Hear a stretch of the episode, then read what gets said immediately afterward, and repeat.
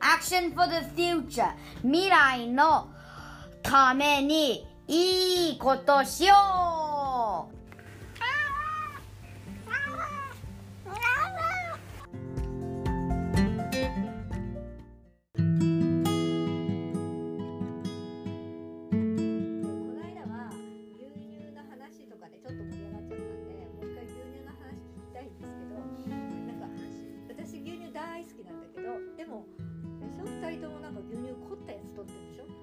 はせいぜいあのコープさんの青い箱なんだけど、青い箱青い箱なんですね。青い箱美味しいね。コープ牛乳のことよ。だけどもっと凝ってるでしょ？え何？コープえっと？コープ未来さんっていうか日清協さんの普通の牛乳。ですよ、牛乳はいうんでもあの生活クラブなんていうのは違うんでしょ？なんか何入ってくるの？あれ入れ物。瓶瓶、うん。あめんどくさ、だけどほらいや素晴らしい、え素晴らしいと思うの？なんで？なんで？臭みが移らない。紙紙パックってずっとやっぱり置いとくと、うん。臭さがあの牛乳に移っちゃうんですよ。あそうなの？全然さ、牛乳パックでしか飲んだことないから知らなかった、そうなんだだから結局、ん。昔って牛乳屋さんがうん。牛乳の瓶で配達して、で飲んで、うん。その翌日うん。ね空の、うん。空の瓶を、うん。あの牛乳の箱にね置いとくみたいな、そういうシステムだったわけじゃない？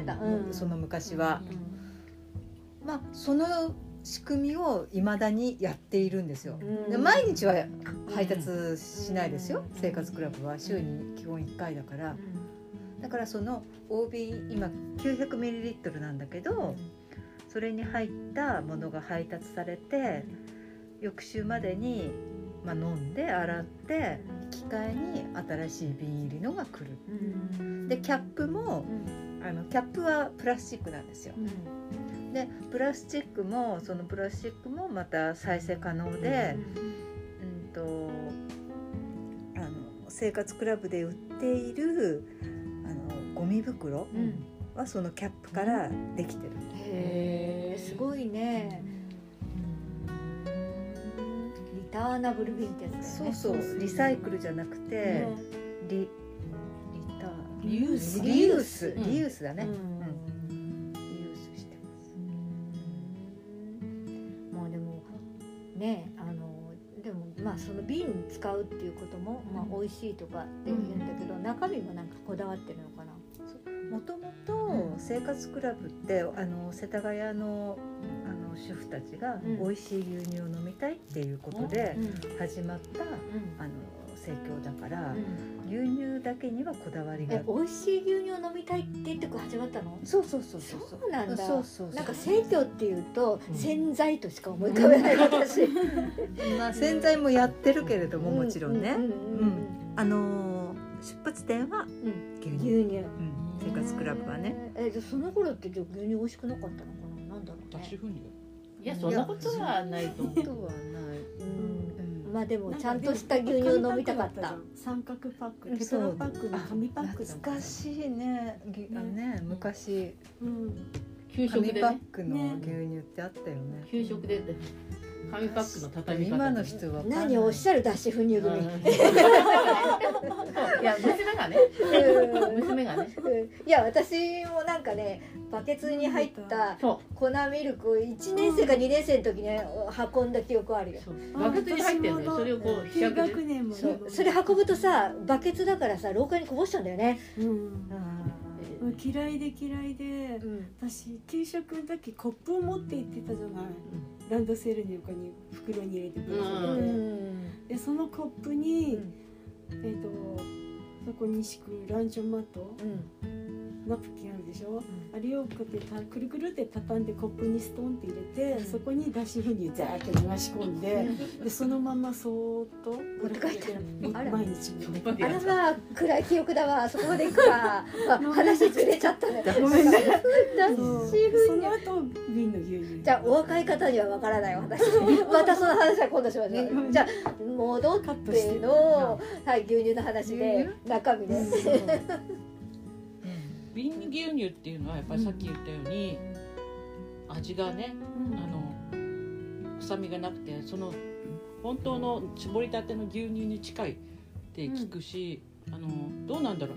味的にコーン殺菌でドロッとしたものが牛乳ってイメージがあるんだけど実際生活クラブさんのちょっと飲ませてもらった時にさらっとしてる感じがした、でこれが本当の牛乳なんだよって言われたことがあるんだけどどうでしょうか？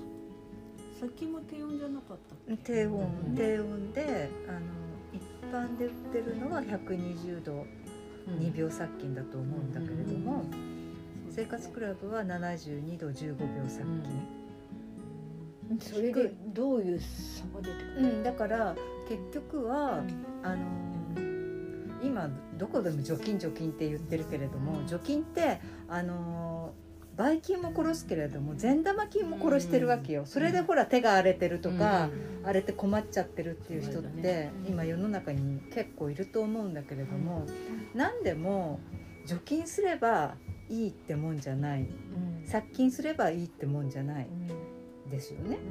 うん。で結局120度殺菌をすると善玉菌まで殺してしまうんですよ。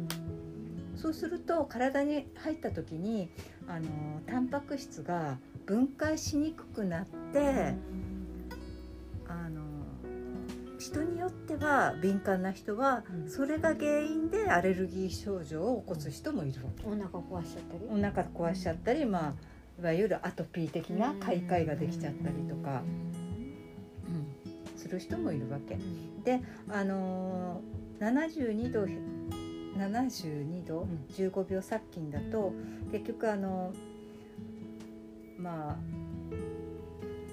悪玉悪玉菌じゃないな。だから、腐敗品みたいな、うんあのー殺菌はできて善玉菌は残っているというレベルなわけよね。食中毒を起こすようなうん菌は死んじゃうけど、でもいいやつは残る。そうそうそう栄養価は残るってそうことなんだ、で代表的なのはラクトフェリンも残っていると。え普通のじゃあ120度でやっちゃうとラクトフェリンみたいになく残っなっちゃう？てない残もっってたいない。うん。私毎日牛乳飲んでんだけど何飲んできたんだろう。な いだからだからラクトフェリンと取りたいとか言ってヨーグルトを食べる人もいるわけじゃない。ああそういえば今朝の あの新聞にあのどこだっけ？カルピスか？あキリンかな？ラクトフェリンをだけを突出した飲み物、それがあの認知症予防っていうんで飲もう飲めっていう大きい広告があったのね、はいはいあそういうこと。じゃあラクトフェリンのさ牛乳飲めばそういうあの記憶的にもいいのかな？まあそこは そこまではわからないけれども、うんうん結局じゃあなんで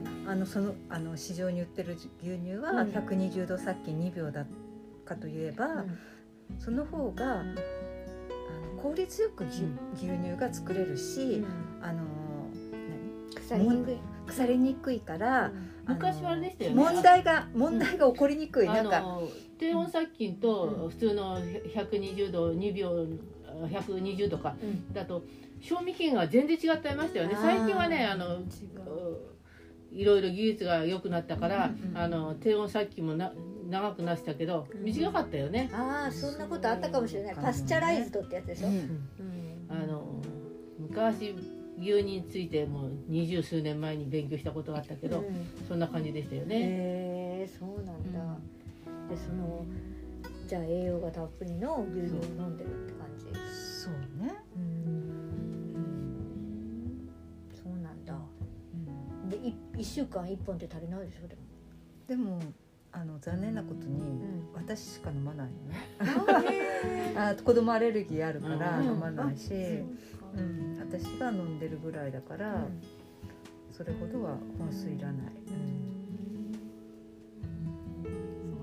ちゃんと甘いんだよね。かかって飲んだ時にふわって甘いんですようん。甘みがあるうん、私はパルシステムってうん。いう宗教、うん。でやっぱり同じで60度、60度はない。72度でしいやいやいうやちは70あそうか。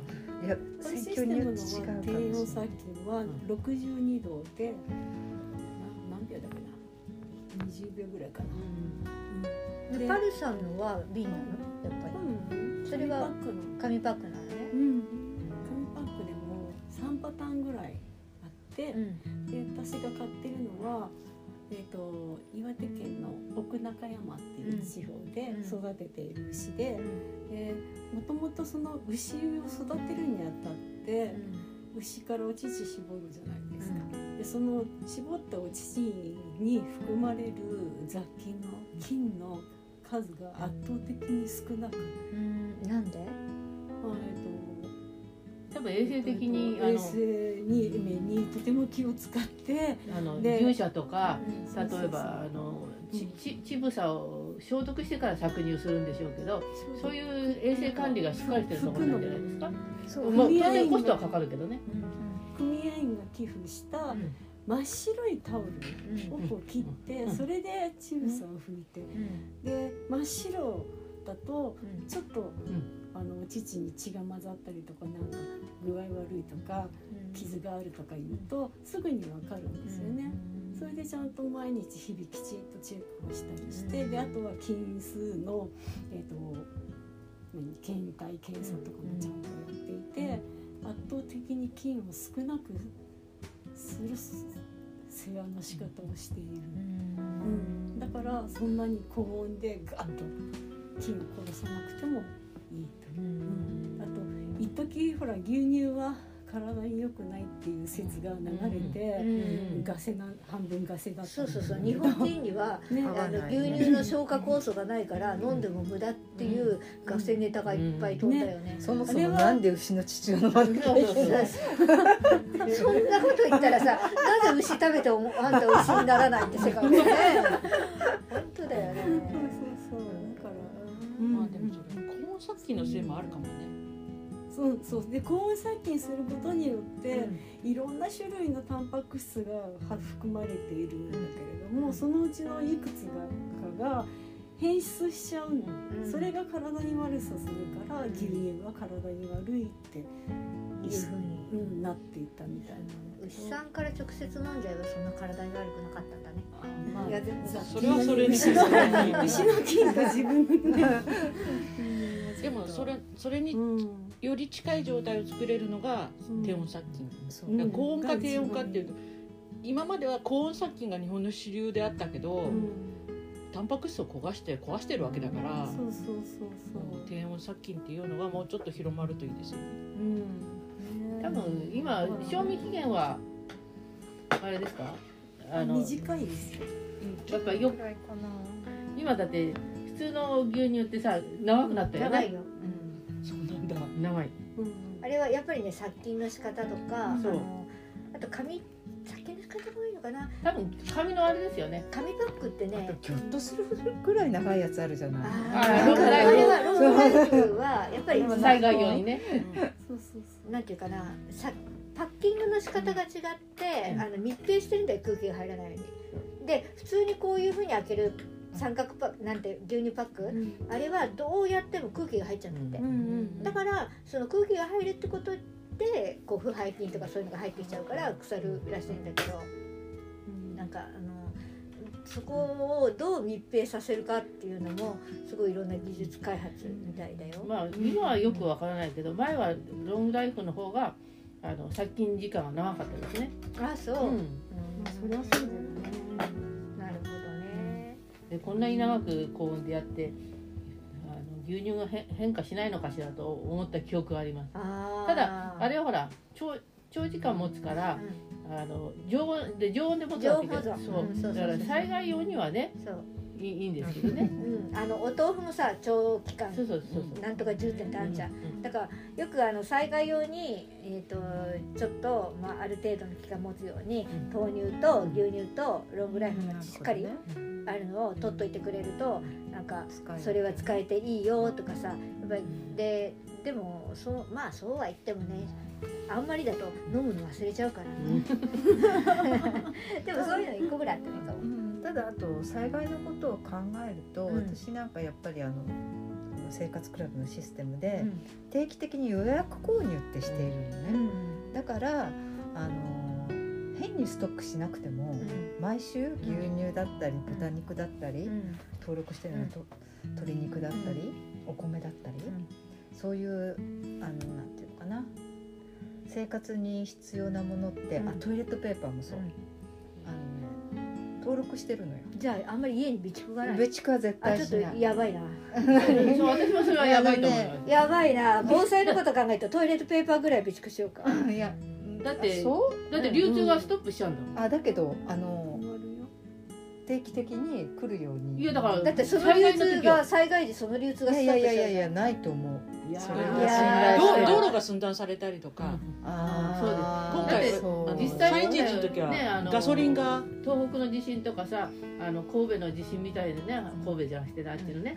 地震みたいな時あったら流通は完全にストップですよね。そうそうそう。流通復活するまでにさ、うん。何週間かぐらいかかっちゃうから。道路はもう壊れちゃってる場合もあるだろうし、ただだってガソリンなくなったじゃん3.11の後に。そう。そうそうまあガソリンスタンドそそそうそう災害の的的にはあれだけどあの生産者と消費者が一応うん。生産者側も消費者がいるっていう安心があるので、うん。お互い、うん。あのこういうふうな関係っていうのはいいと思う。ああそうそう。ねまあそれはだから今のはねあのさっきの話とは別の話だよね。ちょっと横すぎちゃったけどあの食料品だったら他の代替品は聞くけども、ある意味トイレットペーパーってさ食料品以上にえー生活必需品だよね。まあなきゃ新聞紙使うかなみたいな。葉っぱがあるさない葉っぱがあるとかやでもね変な話あのごめんね牛乳の話してたんだけど、トイレットペーパーとかって、うん。なぜ災害時にすぐあのスーパーからなくなるかっていうのはあのコンビニなんかもそうなんだけどコンビニってバックヤードないから在庫持たないんですよ。だから災害時あの1日3回ぐらいねそう物資の供あの、ね。補給に来るんです。だからもうそれがこなくなったらコンビニから物はすぐなくなる。だからコンビニ行って災害時物はなくなる。でスーパーも同じようにバックヤードもだんだん在庫を持たないちっちゃくしてるわけ。そうすると一番かさばるトイレットペーパーなんかは置かないの。だからバックヤード自体に在庫が少ないから災害が起きたらトイレットペーパーとかがすぐなくなっちゃう。お店からでね在庫が少ないっていうことはさ結局全ての流通段階でトイレットペーパーそういうかさばるのは少ないっていうことはうん。工場があの健全に稼働してればそうあの交通網が動けば動けるけども、うんうん。工場がストップしたらもう、あの在庫をみんがなどこもストックしてないんだから止まるっていうことだよね。だから今回っていうか最近最最近でもないけど災害多いじゃない？で災害が起きるとそこの地区にあった何らかの工場と部品とかそういうものが止まるとそれが入ってこなくなるじゃない？で今回ねタブレット買おうと思ってもタブレットが入らないのはあの地震のために工場が使えなくなっちゃってそのタブレットに入る部品が手に入らないからで一個でもこの入んなきゃできないからね。そうデジタル化が進む中で車もあの自動運転とか始まるからそれに必要な部品の奪い合いなんですよ今だからその中でなかなかできないっていうのがあるよね。ああ牛乳の話に戻りたい、私もトイレットペーパーから吸ううん。うん。カットするのどうしようって。いやいやいやいやいやでもそれはそれでね、うん。こういうおしゃべりをずっあといいよいいよ面白い大丈夫ですうん。大丈夫です。まだ自分の技術がないんでね。北軽井沢に有機の牛乳作ってるえ？生産者があなんか言ってたよね。有機栽培。栽培じゃないか。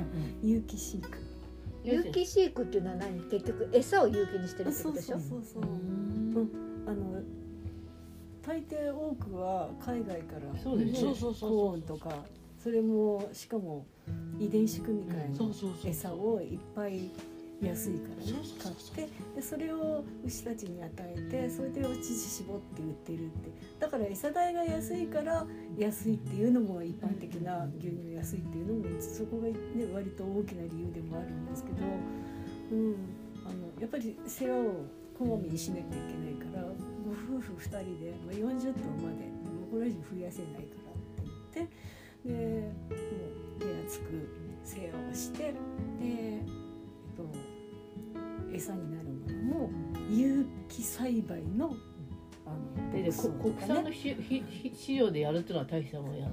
そうそう大大変なんだもん。うん。